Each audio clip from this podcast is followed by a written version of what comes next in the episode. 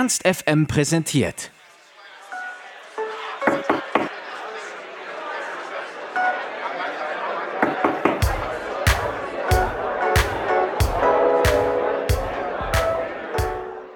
Seit mehreren Jahren schon besteigt die Band aus dem Emsland die Berge im Harz. Raz ist ein altbekanntes Gesicht auf dem Rocken am Brocken. Warum die Indie-Rocker immer wieder zu genau diesem Festival kommen und wie das Leben eines Musikers wirklich aussieht, das haben wir im Interview mit dem Sänger Niklas Kaiser erfahren.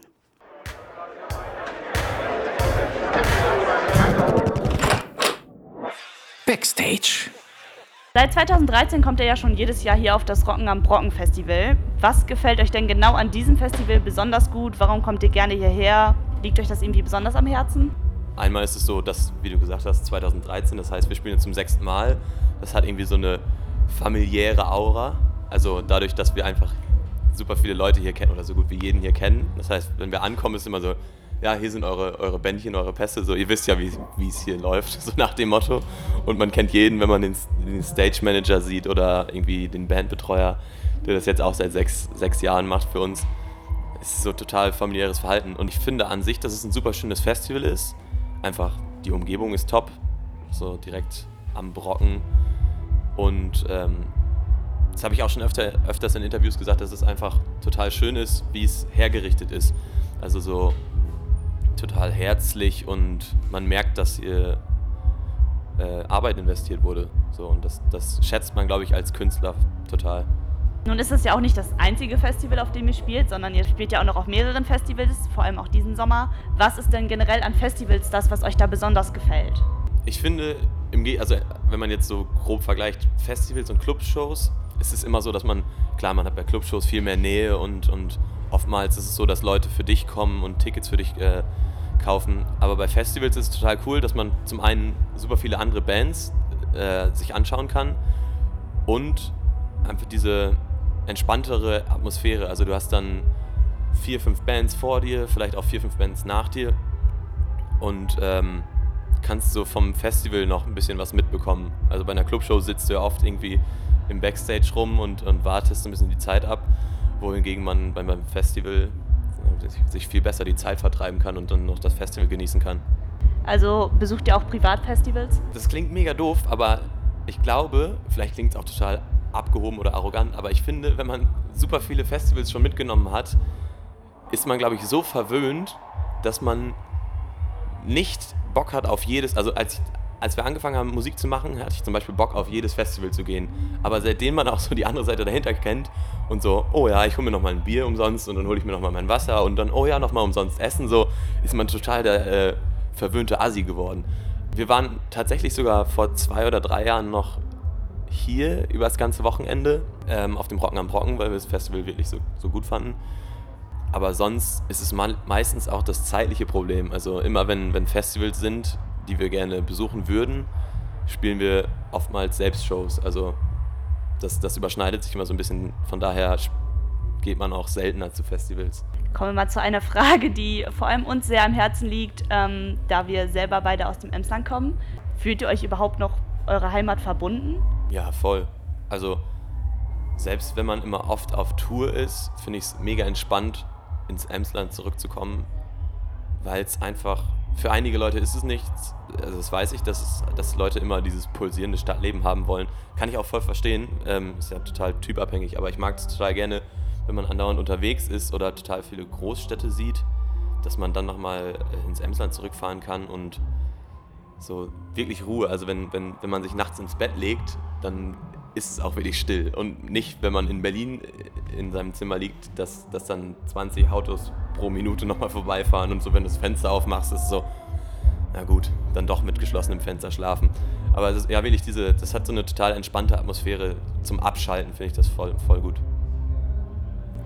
Eure Songs sind ja alle auf Englisch. Hat das irgendwie einen bestimmten Grund, einen tieferen Grund oder können wir vielleicht sogar das nächste Album auf Deutsch erwarten? Ich weiß nicht, keine Ahnung, ich würde nie sagen, dass ich niemals deutsche Musik machen würde, aber ich glaube, ich bin besser darin, englische Texte zu schreiben als deutsche. Ich fühl, finde immer, wenn man deutsche Texte schreibt, ist es so wie sich nackt auszuziehen. Also jeder weiß direkt, was man meint und, und ähm, kann es direkt verstehen, wenn er, wenn er genau zuhört. Und beim Englischen ist es so, gerade als deutsche Band, die Englisch äh, schreibt, dass die Leute nicht so häufig auf die Bedeutung achten. Das heißt nicht, dass mir die Bedeutung nicht wichtig ist, aber dass die Leute, die wirklich die Bedeutung erfahren wollen, sich dann nochmal ein bisschen dahinter klemmen müssen. Und ich glaube, ich wäre auch einfach kein guter deutscher Songwriter, weil ich nicht wüsste, wie man deutsche Worte irgendwie gut klingen lässt. Ich weiß, dass es viele Leute gibt, die das können, aber ich glaube, ich wäre richtig schlecht darin. Wenn du heute kein Musiker wärst, in welchem Beruf würdest du dann arbeiten? Kommt drauf an, aus welcher Lebensphase. Als ich fünf oder sechs war, wollte ich immer LKW-Fahrer werden. Danach kam meine Fußballprofi-Phase.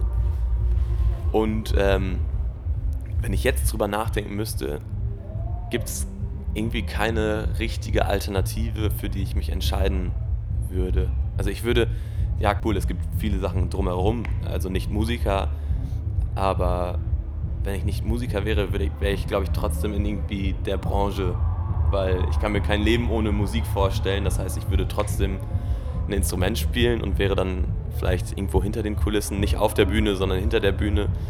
Aber jetzt so schwierig. Ich finde das gut, was ich mache und ich glaube oder ich hoffe, ich kann dabei bleiben. Also würdest du sagen, das war nicht schon immer so ein Traum von dir, sondern hat sich erst entwickelt? Ja, total. Also, wie gesagt, als ich jünger war oder in, in, in so den Teenagerjahren, waren das äh, so Fußballprofi und so ganz abgefahrene Wünsche, die, die jeder kennt.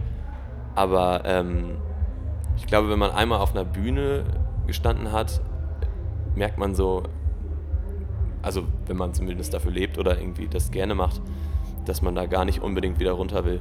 Also das hat sich schon so ein bisschen entwickelt, ja. Hast du dir denn von Anfang an das Leben als Band oder das Leben generell als Musiker auch so vorgestellt, wie es jetzt ist? Nee, überhaupt nicht. Also als wir unsere ersten Auftritte äh, gespielt haben, war das so, ey, voll entspannt und wir haben so fünf, sechs Cover Cover-Songs vorbereitet. So, yeah, mega gut. Und ähm, irgendwann äh, bekommt man aber so den richtigen Bandalltag mit. Das heißt, super viel warten und mega viel Stress mit so bürokratischem Kram. Es klingt voll, voll dumm, aber es ist wirklich so, dass man seine GEMA-Listen ausfüllen muss beispielsweise. Oder dass man ähm, checken muss, ob die Frequenzen von dem In-Ear, also dem, dem Sound, den man auf dem Ohr hat, passen, damit sich das nicht überschneidet. Also es ist so voll viel hinter den Kulissen, was man, wenn man anfängt, überhaupt nicht bedenkt. Und äh, ich glaube, ja, gerade als wir angefangen sind, haben wir darüber gar nicht nachgedacht. Von daher ist es relativ anders zu dem, was ich mir vorgestellt hatte. Okay, kommen wir zur letzten Frage. Welche Frage wurde dir in Interviews schon so oft gestellt, dass du sie gar nicht mehr hören kannst? Soll ich dir eine Antwort sagen, die für jede Band spricht? Es wäre, woher kommt euer Bandname? Willst du die Frage danach dann auch stellen? woher kommt euer Bandname? Weiß ich nicht. nee, warte, lass mich kurz überlegen zu anderen Fragen. Ja, das ist, glaube ich, die häufigste. Welche Frage stellst du am häufigsten? Einer, also an, an eine Band? Also dieses Wochenende ist die häufigste Frage, was gefällt dir an Festivals besonders gut? Ja, ich finde, das geht noch. Bandnamen fragen finde ich super schlimm. Das ist mega ätzend. Sonst weiß ich gar nicht. Klar, wenn man, also logischerweise, wenn man ein Album rausbringt oder so, hat man immer die gleichen Fragen über das Album und so weiter. Aber so generell schon, ja, wie gesagt, Bandname die häufigste. Aber es gibt, ich finde immer gut, wenn das halt so ein bisschen unkonventionellere Fragen sind. Also sowas. Macht immer mehr, mehr Spaß.